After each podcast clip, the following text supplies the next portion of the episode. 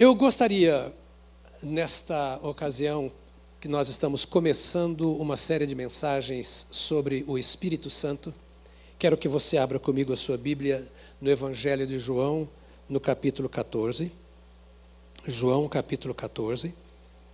E esse é o início. Todos nós, pastores, estamos pregando sobre este assunto. Então, naturalmente, eu, o assunto não termina hoje. São quatro ou cinco domingos que vamos falar sobre o Espírito Santo em todos os cultos. Primeiro, preste atenção. Eu vou pedir a você que ouça as mensagens pregadas aqui no culto das oito, das dez e meia, das cinco e das sete e meia. Amém, amados? Eu já disse e repito, não tenho nenhum problema em que vocês ouçam outras mensagens, outros pregadores. Eu também ouço. Mas você não pode deixar de ouvir as mensagens que são pregadas aqui. O ideal é que você ouvisse todas, porque nós não vamos todos falar a mesma coisa. Nós vamos abordar certamente é, áreas, embora sobre o mesmo tema, alguns conteúdos que uns falarão e outros não. Então você precisa ouvir tudo para formar a ideia. Segunda coisa que eu quero dizer, por que estamos fazendo isso? Porque nós vemos hoje uma igreja muito fraca em todos os cantos do mundo. Uma igreja que não conhece Bíblia. Uma igreja que conhece reuniões, uma igreja que até participa muito dos programas, que até contribui financeiramente. Esta é uma igreja maravilhosa, eu costumo dizer, é onde eu vou, e vocês sabem disso, que eu, eu digo que é muito difícil encontrar uma igreja como a nossa, que responde a todos os nossos apelos, que caminha conosco, uma igreja séria. Nós temos muitos irmãos que vieram de outras igrejas temos muitos convertidos. O ano passado batizamos mais de 100 irmãos. Este ano já batizamos aproximadamente isso também. Isso exige que nós cuidemos de alguns assuntos doutrinários que são importantes para a vida da igreja. E resolvemos então estudar um pouco, por uns quatro ou cinco domingos, sobre o Espírito Santo. Amém, queridos? Por quê? Porque muita gente tem aquela sensação de que Deus, o Pai, é o forte, e Jesus Cristo é aquele que nos aproxima do forte, e o Espírito Santo Parece que há uma, uma diferença entre as pessoas da Trindade. E nós queremos que você seja um crente que conhece Bíblia.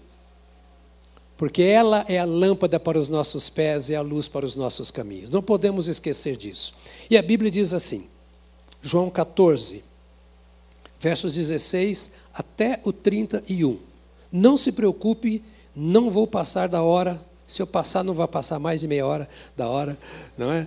mas eu quero. Nós não vamos terminar a mensagem aqui, então não tenho pressa. Eu tenho pressa que você entenda. Eu pedirei ao Pai, e Ele lhes dará outro consolador, a fim de que esteja com vocês para sempre. É o Espírito da Verdade, que o mundo não pode receber, porque não o vê nem o conhece vocês o conhecem, porque ele habita com vocês e estará em vocês. Não deixarei que fiquem órfãos. Voltarei para junto de vocês. Mais um pouco e o mundo não me verá mais. Vocês, no entanto, me verão, porque eu vivo e vocês também viverão. Naquele dia vocês saberão que eu estou no meu Pai que vocês estão em mim e que eu estou em vocês. Aquele que tem os meus mandamentos e os guarda, esse é o que me ama. E aquele que me ama será amado por meu Pai, e eu também o amarei e me manifestarei a ele. Então Judas, não o Iscariotes, disse a Jesus: Por que razão o Senhor se manifestará a nós e não ao mundo? Jesus respondeu: se alguém me ama, guardará a minha palavra, e o meu Pai o amará, e viremos e faremos para é, viremos para ele e faremos nele morada. Quem não me ama não guarda as minhas palavras. E a palavra que vocês estão ouvindo não é minha, mas do Pai que me enviou. Tenho dito isto enquanto ainda estou com vocês. Mas o Consolador, o Espírito Santo que o Pai enviará em meu nome, Esse ensinará a vocês todas as coisas e fará com que se lembrem de tudo o que eu lhes disse. Deixo com vocês a paz. A minha paz lhes dou. Não lhes dou a paz como o mundo a dá. Que o coração de vocês não fique angustiado nem com medo. Vocês ouviram que eu disse: Vou e volto para junto de vocês. Se vocês me amassem, ficariam alegres com a minha ida para o Pai, porque o Pai é maior do que eu. Isso eu falei agora, antes que aconteça, para que, quando acontecer, vocês creiam. Já não falei, ou melhor, já não falarei muito com vocês, porque aí vem o príncipe do mundo e ele não tem poder sobre mim. No entanto, faço isso para que o mundo saiba que eu amo o Pai e que faço como o Pai me ordenou. Levantem-se e vamos-nos daqui. Nós te damos graças, Pai, ao lermos a tua palavra, por percebermos a tua mensagem para a nossa mente e para o nosso coração. A mensagem de que o Espírito do Senhor está conosco e jamais nos deixará. Senhor, isso não é apenas consolo, isso é a força da nossa vida, é o amparo para o nosso ser, é a esperança para a nossa existência, é o poder na nossa fraqueza. Te louvamos porque não nos deixaste sós. E nós te rogamos agora, Senhor, que a tua palavra que venha ao nosso coração, consolide este teu propósito para a nossa vida, uma vida de comunhão íntima com o Espírito do Senhor que está conosco para sempre, em nome de Jesus. Amém, amém, amém. Meus amados, falar do Espírito Santo é pensarmos numa atividade ininterrupta, contínua, vou chamar proativa de Deus em favor de toda a criação, desde o princípio para sempre, sobretudo para o ser humano. Um estudo só sobre o Espírito Santo nos levaria a pensar que foi por ele que as coisas aconteceram, quando a Bíblia diz em Gênesis que o Espírito do Senhor pairava sobre as águas. E a ideia poética no hebraico desse primeiro verso das Sagradas Escrituras é que ele estava como que chocando a vida sobre as águas. O Deus Pai, o Deus Filho e o Deus Espírito Santo está desde o início dando origem, mantendo a vida, sustentando e fazendo com que cada coisa da criação produza aquilo para o que foi gerada por Deus. O mundo não está solto à mercê das leis da natureza. O crente não está solto apenas orientado pela letra da Bíblia que ele lê. Há uma participação ativa de Deus, desde o princípio da criação, em tudo aquilo que faz parte da criação. Nós nunca estamos sozinhos. É uma ação ininterrupta é uma ação persistente, é uma ação proposital de Deus, agora através do Espírito Santo na nossa vida. A Bíblia fala sobre o envolvimento de Deus das mais diversas maneiras em toda a criação. Eu vou repetir. Há uma teoria na teologia chamada deísmo. E o deísmo diz o seguinte: que Deus criou todas as coisas as entregou, cada uma delas, às leis da natureza, e que a natureza governa todas as coisas. E Deus está lá como que tranquilo, assentado no seu trono, vendo as coisas acontecer. Não é isso que a Bíblia diz. A Bíblia ensina que desde o princípio, Deus participa de cada evento na natureza.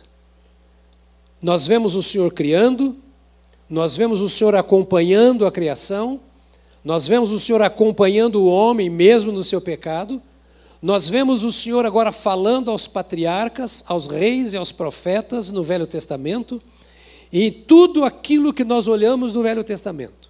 Nós olhamos Deus, o Pai, se revelando, dirigindo, participando da história do homem e da história da criação. O nosso Deus é uma pessoa, e me permita, parece ser redundante, uma pessoa viva. Pessoa é um ser que pensa, que sente, que quer, que tem vontade própria, que tem autodeterminação, que tem autodireção. Pessoa é um ser independente na sua maneira de viver. Ele pode discernir, ele pode decidir, ele pode realizar ou não realizar. O nosso Deus não é um sentimento, o nosso Deus não é uma ideia, o nosso Deus não é uma doutrina, e o nosso Deus também não é uma pessoa que criou e abandonou todas as coisas. Ele controla tudo e todas as coisas com a sua mão de poder. A Bíblia diz que cabe a Ele e só a Ele dar a vida e tirar a vida. Quem tem poder para dar a vida e tirar a vida, tem poder sobre todas as coisas. Se Ele pode soprar o fôlego de vida e tirar o fôlego de vida, não há nada que o nosso Deus não possa fazer. Vez por outra, nós encontramos a Bíblia se referindo a Deus como o Deus de nossos pais. Está falando daquele Deus do Velho Testamento, aquele Deus conhecido lá no Velho Testamento como o Deus firme e muitas vezes aparentemente o Deus duro, o Deus da lei, o Deus que vai pondo ordem no caos e fazendo com que toda a criação e o próprio ser humano se encaixe de acordo com seus planos dentro da sua vontade. E a Bíblia diz que Deus, o Pai, se revelou aos homens em carne na pessoa do Deus, o Filho, Jesus Cristo, o nosso Senhor. Eu sei que você sabe de tudo isso, mas é preciso nós irmos pensando como igreja e muitos que estão chegando tendo o mesmo entendimento. Deus, o Pai, se mostrou, se fez presente, falou para nós o que Ele é na pessoa do seu Filho Jesus Cristo. No Velho Testamento havia uma cortina que separava o homem de Deus, simbolizada por aquela cortina no templo que separava o santo dos santos dos santos. A aproximação do homem com Deus do Velho Testamento era pelo sacrifício. E Jesus veio dizendo: Eu sou o cordeiro do sacrifício. E agora é sobre mim, a pessoa de Jesus, o cordeiro de Deus que tira o pecado do mundo, é sobre mim que cai o pecado de todo aquele que se confessa diante de Deus como pecador. Então, não é apenas um Deus que dirige o mundo, mas é um Deus que se coloca à disposição deste mundo em pecado para transformar este mundo com a sua presença e com o seu poder na pessoa de Jesus Cristo, seu unigênito. Capítulo 14 de João, versos 8 a 11 diz assim: Filipe disse a Jesus: Senhor, mostra-nos o Pai, e isso nos basta. Ou seja, o Senhor está falando do Pai, o Senhor nos ensinou a orar, Pai nosso que está nos céus, o Senhor diz que o Pai te enviou, que o Senhor faz aquilo que o Senhor vê o Pai fazer, que o Senhor não faz nada de si mesmo, e sim aquilo que o Pai manda. Mostra para a gente quem é esse Pai. Eles eram exatamente como nós. Esse, esta é, esse é um desejo de cada coração crente. Ou seja, nós queremos conhecer o Pai. Nós somos filhos, e todo filho quer conhecer o seu Pai. Então, Jesus disse a Filipe: Mostra-nos o Pai. E Jesus respondeu: Há tanto tempo estou com vocês, Filipe, e você ainda não me conhece? Quem vê a mim, vê o Pai. Como é que você diz: Mostra-nos o Pai? Você não crê que eu estou no Pai e que o Pai está em mim? As palavras que eu digo a vocês, não as digo por mim mesmo, mas o Pai que permanece em mim faz as suas obras. Creiam que eu estou no Pai e que o Pai está em mim. Creiam ao menos por causa das mesmas obras. E ainda vou ler aqui Hebreus capítulo 1, versos 1 a 4, que diz: Antigamente, antigamente, Deus falou muitas vezes e de muitas maneiras aos pais pelos profetas. Mas nestes últimos dias nos falou pelo Filho, a quem constitui herdeiro de todas as coisas e pelo qual também fez o universo. O Filho, que é o resplendor da glória de Deus e a expressão exata do seu ser, sustentando todas as coisas pela Sua palavra poderosa, depois de ter feito a purificação dos pecados, assentou-se à direita da majestade nas alturas, tendo se tornado tão superior aos anjos quanto herdou a mais herdou mais excelente nome do que eles. A preocupação do escritor da carta aos Hebreus à igreja era Deus, o Pai, anunciado pelos profetas, que proclamaram as experiências que tiveram com Deus, se fez carne na pessoa do seu filho Jesus Cristo. E através do seu filho Jesus Cristo, ele se revelou à humanidade. E Jesus disse: Quem me vê a mim, vê o Pai. Em outras palavras, quem me ouve, ouve o Pai. Quem tem experiência comigo, tem experiência com o Pai. Porque eu não faço nada que eu não vejo o Pai fazer.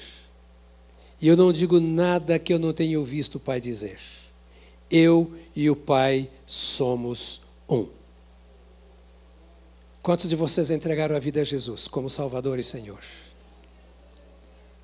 Ao entregar a vida a Jesus, você entregou a sua vida ao Pai. O Pai criou o mundo pela palavra, que é o Verbo, Jesus Cristo.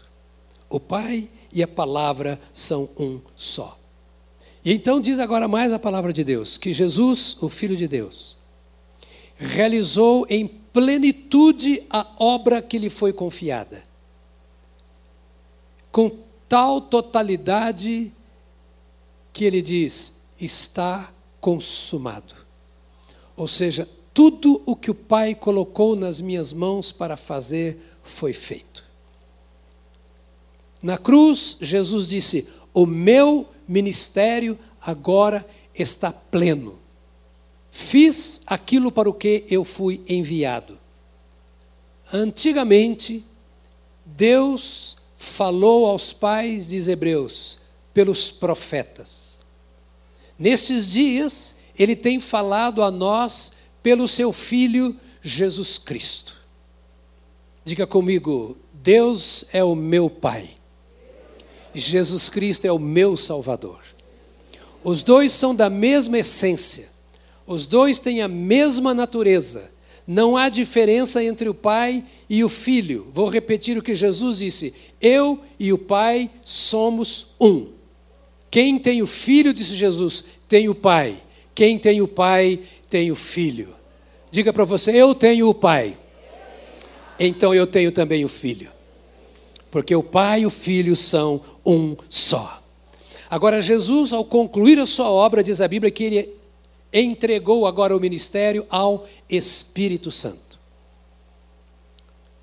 Vamos entender e vou repetir, estamos dizendo isso porque temos muita gente nova que chegou, estamos trazendo com palavras simples para que você também se recorde, se você já sabe destas verdades, que são o fundamento da nossa fé. Nós oramos ao Pai em nome de Jesus.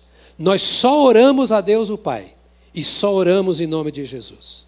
Não oramos a ninguém mais, não nos dirigimos a ninguém mais e também não nos dirigimos ao Pai em nome de ninguém mais. Nós falamos com Deus o Pai em nome de Jesus Cristo, o Filho, aquele que abriu para nós um novo e vivo caminho para a comunhão com o Pai. Amém, querido?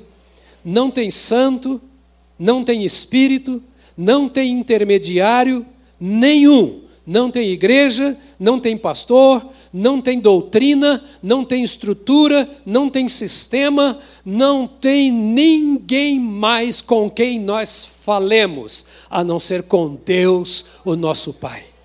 Não prestamos culto a anjos, não prestamos culto à natureza, não prestamos culto a nada daquilo que foi criado. Nós só prestamos culto àquele que era, é e será eternamente. A Deus, o nosso Pai, a Jesus Cristo, o nosso Salvador e Senhor.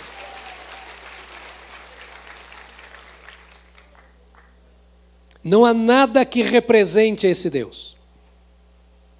Nenhum ídolo, nenhuma estátua, nenhum desenho, nenhum quadro, nenhuma fotografia, nenhuma criatura que ocupe o lugar desse Deus. Agora, quando Jesus encerra então a obra que o Pai lhe confiou, ele disse assim aos seus discípulos que não queria que ele fosse de jeito nenhum para o Pai: É necessário que eu vá, porque se eu não for, ele, o Espírito Santo, não virá. O Deus Trino criou os céus e a terra. Deus, o Pai, pela palavra que é o Filho, e no poder do Espírito Santo que pairava sobre as águas, criou os céus e a terra. O Deus Trino governa os céus e a terra. E o Deus Trino é que opera a salvação do homem. Deus providenciou a salvação, que é Jesus. Deus amou o mundo de tal maneira que deu seu Filho unigênito, para que todo aquele que nele crê não pereça, mas tenha vida eterna. Deus providenciou a salvação. E Jesus Cristo providenciou a vinda do Espírito Santo, que com ele é um só com o Pai para que esse Espírito nos convença do pecado, da justiça e do juízo.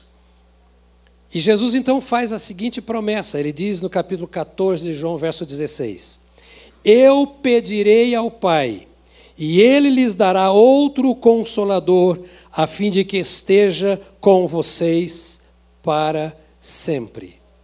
Verso 17: É o Espírito da verdade que o mundo não pode receber, porque não o vê nem o conhece. Vocês o conhecem, porque ele habita com vocês e estará em vocês.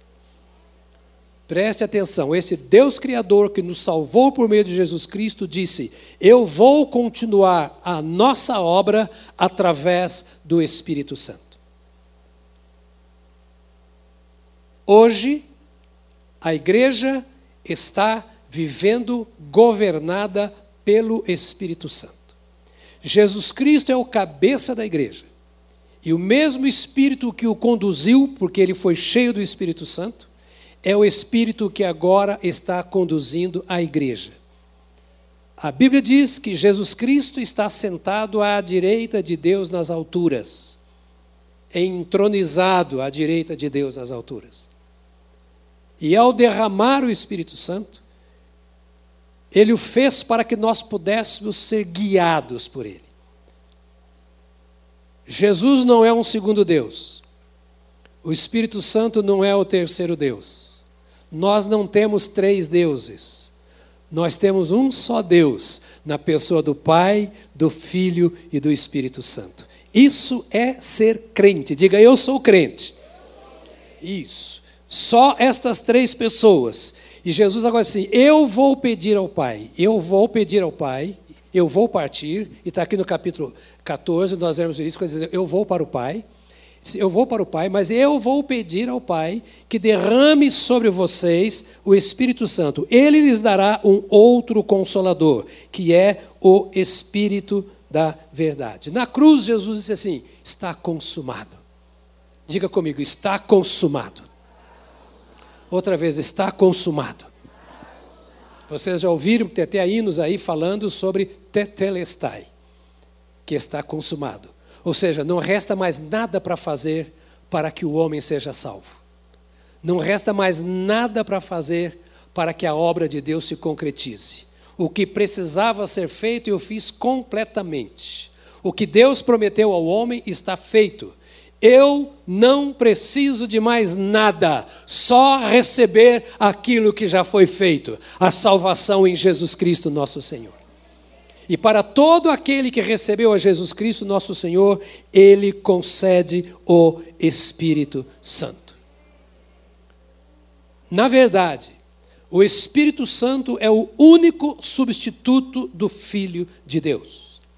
Você encontra na mitra do Papa, que está lá em Roma, a expressão Vicarius Filii Dei. Isso é uma blasfêmia.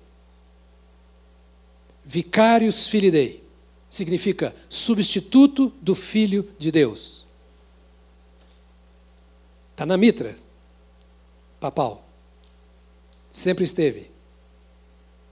O único Vicarius Filii Dei, o único substituto do Filho de Deus, é o Espírito Santo. Ele disse, Jesus disse: é necessário que eu vá, porque se eu não for, ele não virá. Significa, é necessário que ele venha como meu substituto.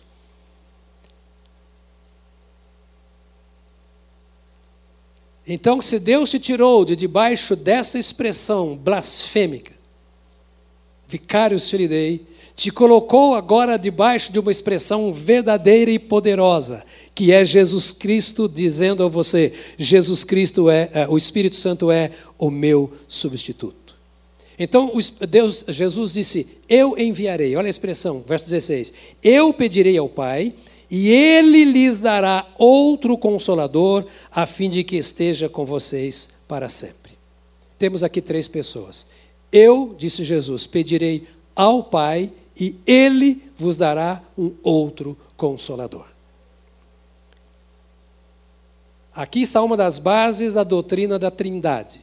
Pastor, eu preciso ouvir isso? Sim, eu preciso pensar nisso todos os dias, porque aqui eu estou me lembrando que Deus, na totalidade do seu ser, habita em mim. Porque Jesus é um com o Pai e com o Espírito Santo. O Pai é um com Jesus e com o Espírito Santo. O Espírito Santo é um com Jesus e com o Pai. Onde o Pai está, o seu Espírito está. Onde o Filho está, o seu Espírito está. Onde o Espírito Santo está, o Filho está e o Pai está. Por isso, nós somos o templo do Deus vivo do Deus Pai, do Deus Filho e do Deus Espírito Santo. Deus habita aqui. Deus habita aqui, porque Pai, Filho e Espírito Santo são um só. Jesus disse assim: Quem vê a mim, vê o Pai. Outra expressão dele: O Pai que permanece em mim. Creiam que eu estou no Pai e que o Pai está em mim.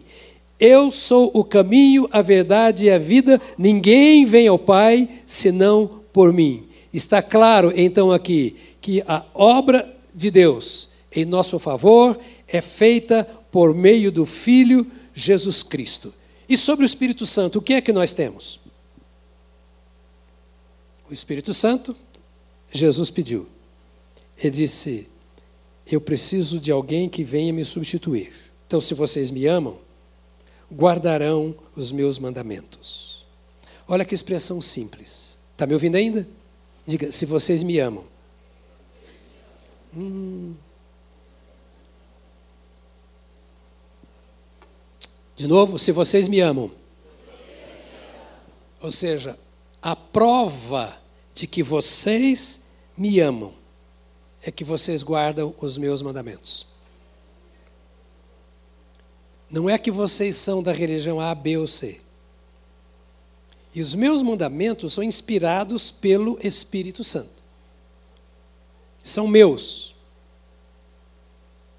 O Espírito Santo os inspirou. Eu pedirei ao Pai, e ele lhes dará um outro consolador, a fim de que esteja com vocês para sempre. Verso 26 do capítulo 14: O consolador, o Espírito Santo que o Pai enviará em meu nome, esse ensinará a vocês todas as coisas e fará com que se lembrem de tudo o que eu lhes disse. Eu, Jesus disse, pedirei ao Pai, e ele lhes dará um outro Paracletos ou um outro Consolador. O Espírito Santo se manifesta onde Deus, Pai, onde Deus, Filho, estão. Eu peço ao Pai, o Pai manda um outro consolador. E o Espírito Santo que o Pai enviará em meu nome, disse Jesus, esse ensinará a vocês. Os que me amam, guardam os meus mandamentos. Preste atenção nesses detalhes. Os que me amam, guardam os meus mandamentos. Não adianta você falar que ama se você não guarda os mandamentos. E você sabe se de fato você ama a Deus, se você está andando de acordo com os mandamentos de Deus. E aqueles que estão dispostos a guardar os mandamentos de Deus, Deus vai trazendo mais pelo Espírito Santo. Mais conhecimento, mais discernimento, mais revelação dos seus mandamentos pelo Espírito Santo. O meu Pai enviará o Espírito Santo em meu nome, e esse Espírito Santo ensinará a vocês todas as coisas. Irmãos, isso aqui é muito precioso. A obra do Espírito Santo. Porque ninguém conhece, consegue entender as sagradas Escrituras se o Espírito Santo não o fizer entender. Eu posso estudar a Bíblia do ponto de vista acadêmico. Eu fiz dois cursos em seminário. Eu posso fazer exegese um texto bíblico. Posso ir às línguas, às línguas originais, fazer a pesquisa e dizer o que eu entendi daqui.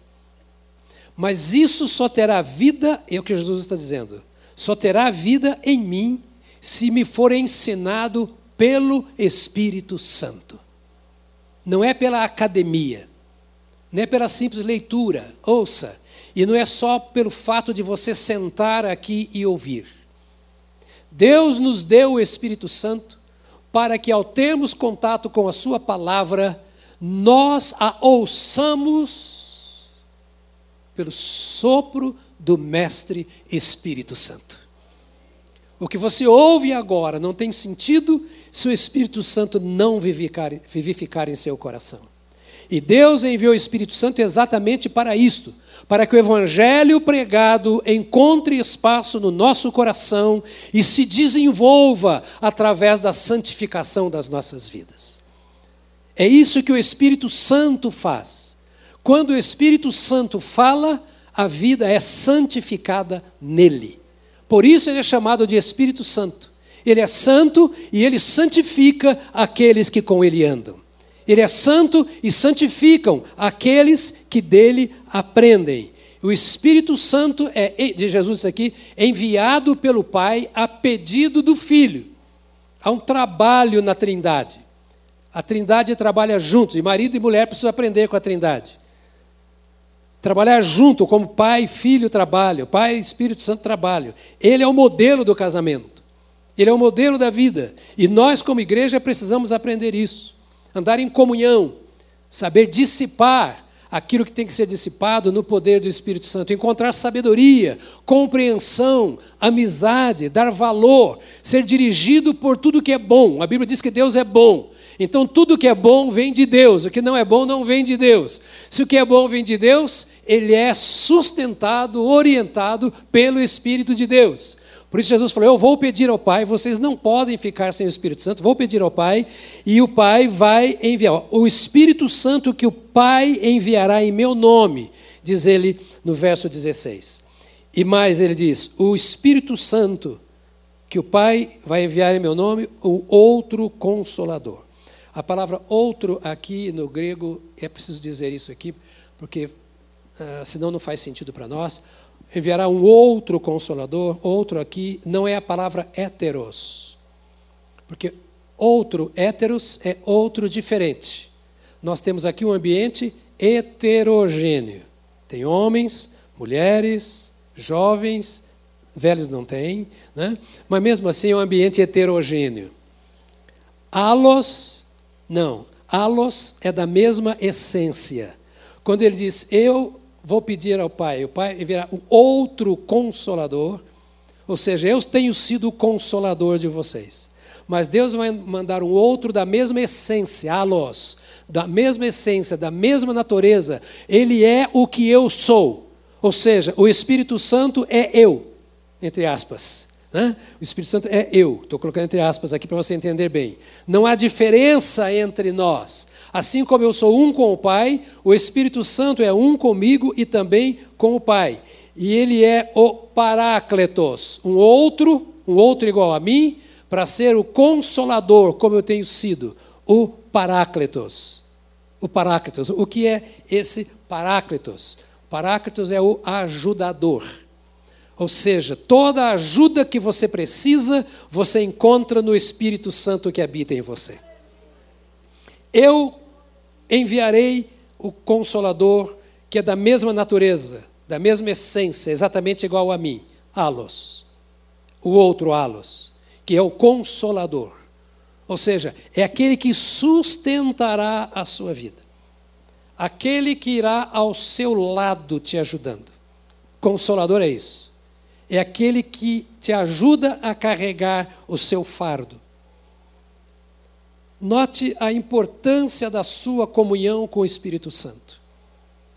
Porque as pessoas e mesmo os crentes vivem tanta aflição, debaixo de fardos tão pesados, tanta ansiedade. E alguns ao longo de anos e anos, vivendo sob um peso, sob um fardo tão terrível, sendo que Jesus nos manda esse Paráclitos, que é aquele que quer dividir conosco o peso do fardo que está sobre os nossos ombros e sobre a nossa vida. Deus reconhece as nossas limitações diante das tantas circunstâncias que enfrentamos, porque ninguém conhece mais o mundo em que vivemos do que o Senhor nosso Deus. E Deus sabe e reconhece as nossas limitações diante de tantas fraquezas, de tantos ataques, tantos problemas. E porque Ele sabe disso, para vencermos o pecado e termos comunhão com Ele, Ele mandou o Seu Filho Jesus Cristo para que aquele que nele crê não pereça, mas tenha vida eterna. E para aqueles que têm Jesus Cristo, ele dá o Espírito Santo, para que a vida não seja um fardo para nós, mas que ela seja suave e leve, como Jesus Cristo prometeu. Então, o meu Paráclitos é aquele que vai ao lado. E meus irmãos, me impressiona muito, porque Jesus disse: Tomai sobre vós o meu jugo, ou seja, eu estou andando aqui, põe a canga que está sobre o meu pescoço no seu pescoço, e nós vamos caminhando. Põe os princípios que estão na minha vida, os valores que eu defendo, o Pai com quem eu falo, a espiritualidade verdadeira, entre aspas, que eu tenho, esta comunhão com Deus. Tome sobre você tudo isso que eu vivo. E a Bíblia diz: porque eu vivo, vós vivereis. Ou seja, a vida que eu tenho, eu compartilho com vocês. E esse mesmo jugo que Jesus fala lá, ele fala agora do Espírito Santo, que é o Paráclitos. É aquele que vai ao seu lado para dirigir com você a sua carga. Quanto nós podemos ganhar, meus amados, se nós soubermos recorrer ao Espírito Santo que habita em nosso coração. Se a Bíblia for verdade para nós, se de fato nós aprendermos a recorrer às sagradas Escrituras, nas horas de adoração, como tão bem fizemos maravilhosamente nesta manhã, mas também nas horas de lágrima, nas horas de dificuldades. Porque o Paráclito é também chamado de o ajudador divino. Se você entregou a sua vida a Jesus, você tem o Espírito Santo. E se você tem o Espírito Santo, você tem um ajudador, um socorro sempre presente na sua vida. E agora veja o verso 16 de novo. E eu pedirei ao Pai, e ele lhes dará outro consolador, a fim de que esteja com vocês para sempre. Olha o quadro, imagine-se entre os discípulos ouvindo Jesus. Jesus tinha dito para eles assim: Olha, dentro de pouco tempo eu não estarei mais convosco. Entendeu? Dentro de pouco tempo, Jesus disse para eles: Eu não estarei mais convosco. E eles estavam abatidos por causa dessa fala de Jesus: Não estarei mais convosco. Aí disse: Mas o Espírito Santo, ele veio e nunca mais vai embora. Ele estará com vocês para sempre. Lá na cadeia, com os pés amarrados ao tronco, o Espírito Santo estará. Lá diante da turba, bravia por causa do Evangelho, o Espírito Santo estará.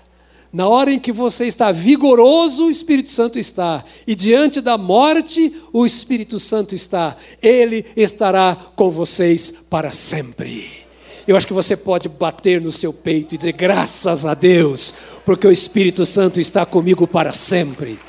Ele diz, e é aí que o Senhor diz: Eu nunca te deixarei, eu jamais te desampararei naquela hora de fraqueza, de luta, de baixa, que você disse assim, eu gostaria que o pastor estivesse comigo, que um dos meus pastores estivesse aqui, que aquele irmão que me ganhou para Jesus, ou aquela pessoa que impôs as mãos sobre mim naquele dia lá estivesse aqui, ninguém estará, e talvez você estará sozinho dizendo, por que me desamparaste? Aí você se lembra que o Senhor falou, o Espírito Santo estará convosco para sempre, toda hora, em todo lugar, em qualquer circunstância.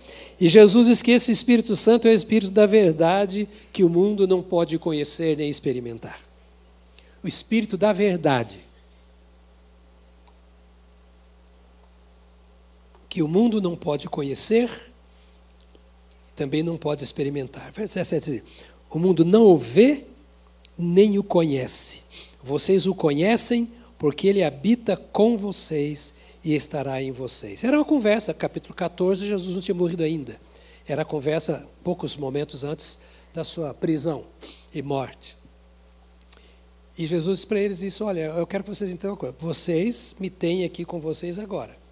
Capítulo 14, aqui, primeiro verso. Mas eu vou para o meu Pai. E vou lá preparar as moradas que eu falei para vocês que eu iria preparar. Mas eu vou mandar o Espírito Santo, vocês não vão ficar sozinhos. E esse Espírito Santo, olha a expressão do verso 17: o mundo não pode receber. Olha para mim, presta atenção. Quem não tem Jesus não tem o Espírito Santo. Quem não tem o Espírito Santo não é salvo.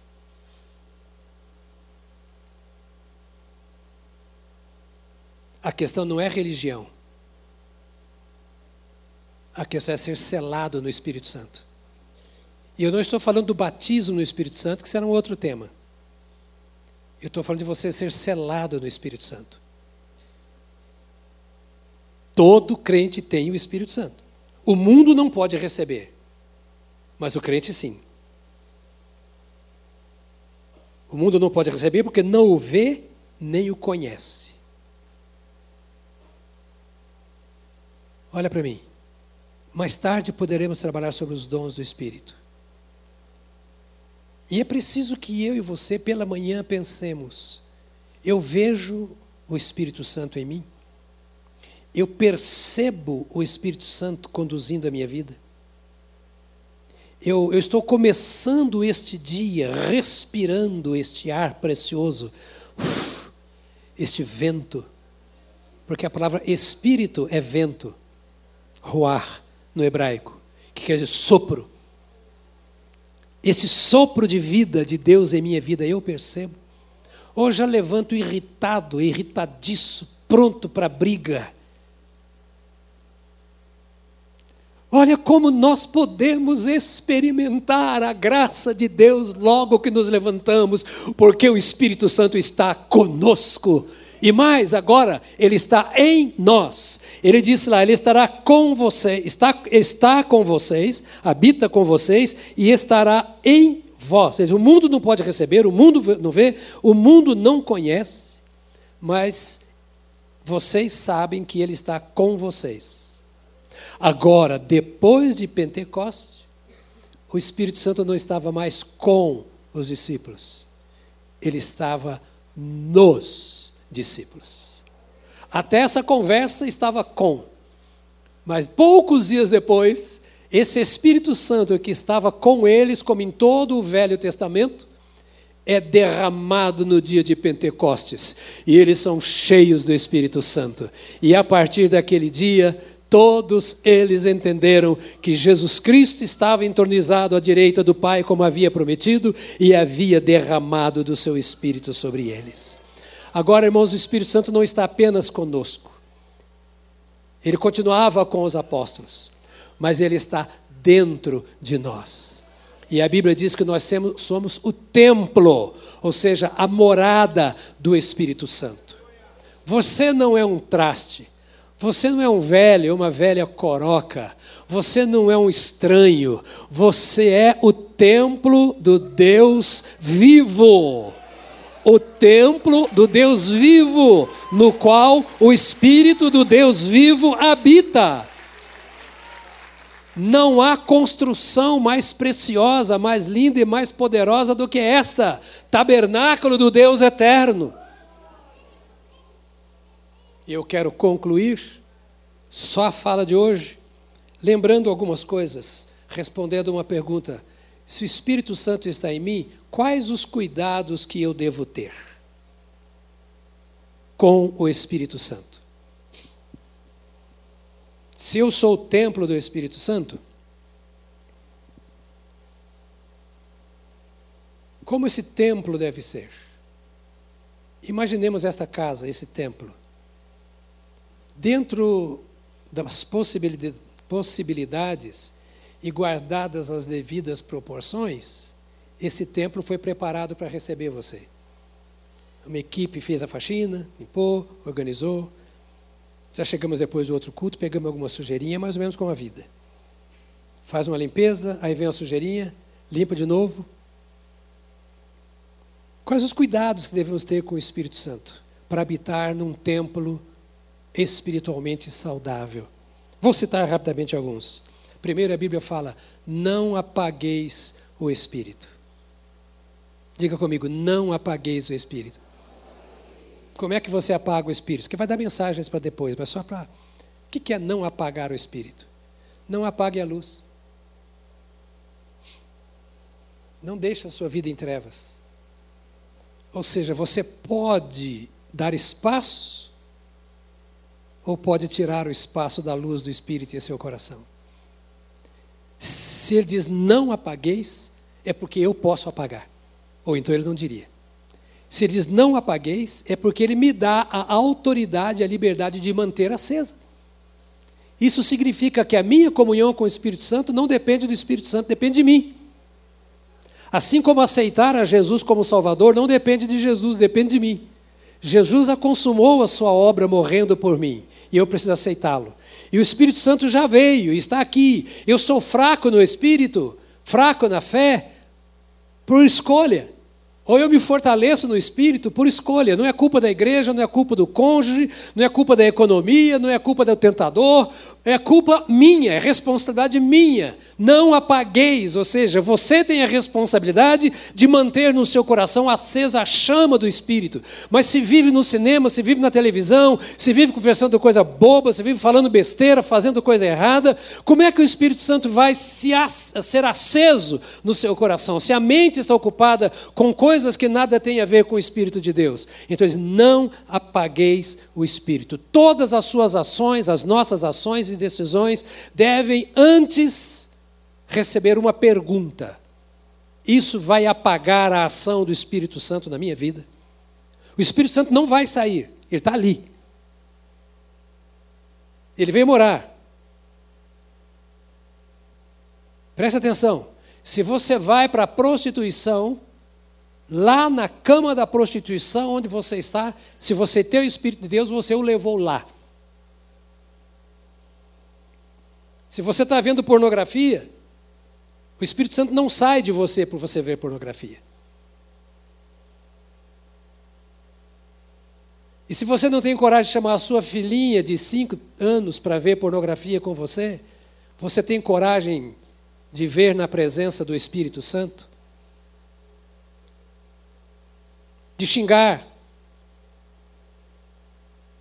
Essa consciência da presença do Espírito Santo que nos leva à presença de Deus deve também nos trazer o temor na presença de Deus, porque o Espírito que habita em nós é santo e o objetivo dele é nos tornar santos, ou seja, sem impurezas. Então, não apague o Espírito. Dê ouvido ao Espírito Santo, ou seja, preste atenção, obedeça aquilo que ele falar. Outra coisa, ser cheio do Espírito Santo. Essa é uma coisa minha. Eu tenho que fazer isso na minha casa, aos pés do Senhor. Percebe? Eu nem sempre vou ter comunidade.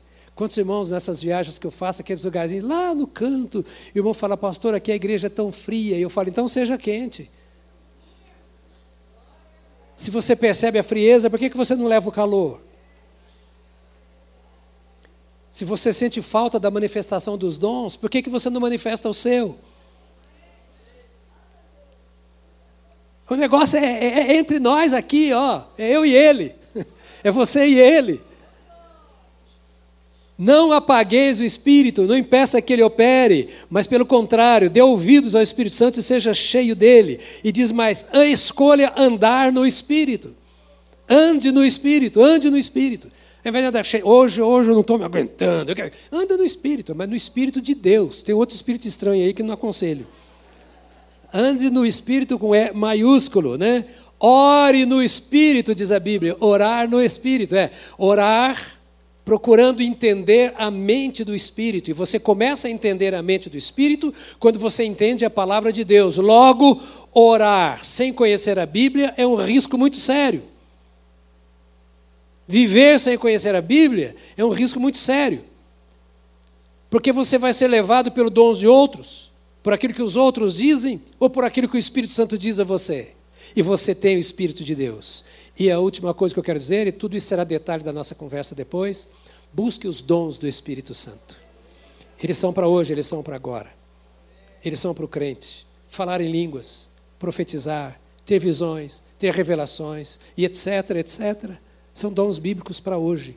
Alguns de vocês vieram de igrejas que não creem nisso, mas a Bíblia fala sobre isso nós cremos nisso. Em uma pessoa ser cheia e plena do Espírito Santo para profetizar em nome do Senhor para curar enfermos em nome do Senhor, para trazer palavras de sabedoria, de conhecimento em nome do Senhor. E Deus tem isso para você. Diga para mim, para você que tem o Espírito Santo, Deus tem isso. E o que, que você vai fazer então? Vai buscar. E eu queria te convidar a se colocar de pé.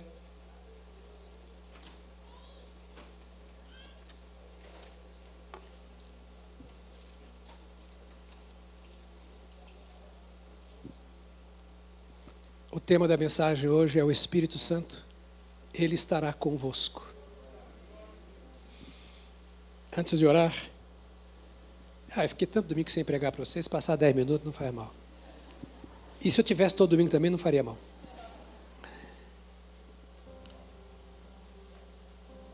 Duas perguntas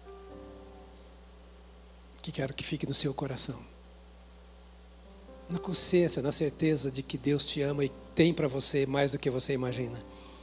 A primeira pergunta é: como vai a sua caminhada com o Espírito Santo? Jesus prometeu derramar, e Ele tem derramado. Ah, pastor, mas teologicamente. Estou falando da sua experiência da sua experiência com o Espírito de Deus, que a Bíblia diz. Ela fala para estar cheio do Espírito. Se está cheio do Espírito, o que você está fazendo para ser cheio do Espírito Santo? A segunda pergunta é: você já entregou sua vida a Jesus? Porque o Espírito Santo só vem em nome de Jesus. Ele é o vigário do Filho de Deus, o vicários filidei, o substituto do Filho de Deus. O Filho de Deus veio para buscar e salvar o que se havia perdido. E o Espírito Santo é quem faz esta obra em nome do Filho de Deus. Porque a Bíblia diz que é Ele quem convence do pecado, da justiça e do juízo. A palavra é pregada ao seu coração e o seu coração se abre para que Jesus Cristo entre. E quando você abre o seu coração para Jesus Cristo, o Espírito Santo vem fazer morada. É o Deus Trino. É isso que a Bíblia diz. É o presente que Deus tem para você. Ah, pastor, mas na minha igreja. Eu não falei da sua igreja, nem da minha. A igreja não entra nessa, está fora. Eu estou falando da sua caminhada com Deus, o Senhor diante de quem você estará após a morte. E o Senhor de quem você depende e do qual você precisa muito nesta manhã. Então, se você já entregou a vida a Jesus, você precisa ser cheio do Espírito. Se você não entregou a vida a Jesus, você precisa entregar para que o Espírito Santo venha e cele o seu coração. Feche os seus olhos, eu quero orar por você. Eu quero começar orando por você que ainda não entregou a vida a Jesus. E quer nesta manhã dizer: Senhor, eu, eu, eu, eu passo o controle da minha vida ao Senhor. Eu entrego o meu coração ao Senhor. Eu tenho tentado dirigir a minha vida e está dando tudo errado. Eu tenho tentado fazer o melhor para mim mesmo, mas eu vejo que o meu coração está cada vez mais vazio, minha alma mais pesada, e eu sinto falta da tua presença. Eu nunca entreguei a minha vida ao Senhor. Eu quero que tu perdoes os meus pecados e que tu me salves, que tu entres em meu coração. Eu quero receber a ti, Senhor Jesus, como meu Salvador e Senhor. Há alguém nesta manhã, se há que quer fazer esta oração entregando a vida a Jesus, eu quero que levante a mão bem alto lá onde está, porque eu quero orar por você. Ou se você está se reconciliando com Cristo Há pessoas nessa manhã, há pessoas, eu não vou insistir, porque não creio. Há a mão levantada?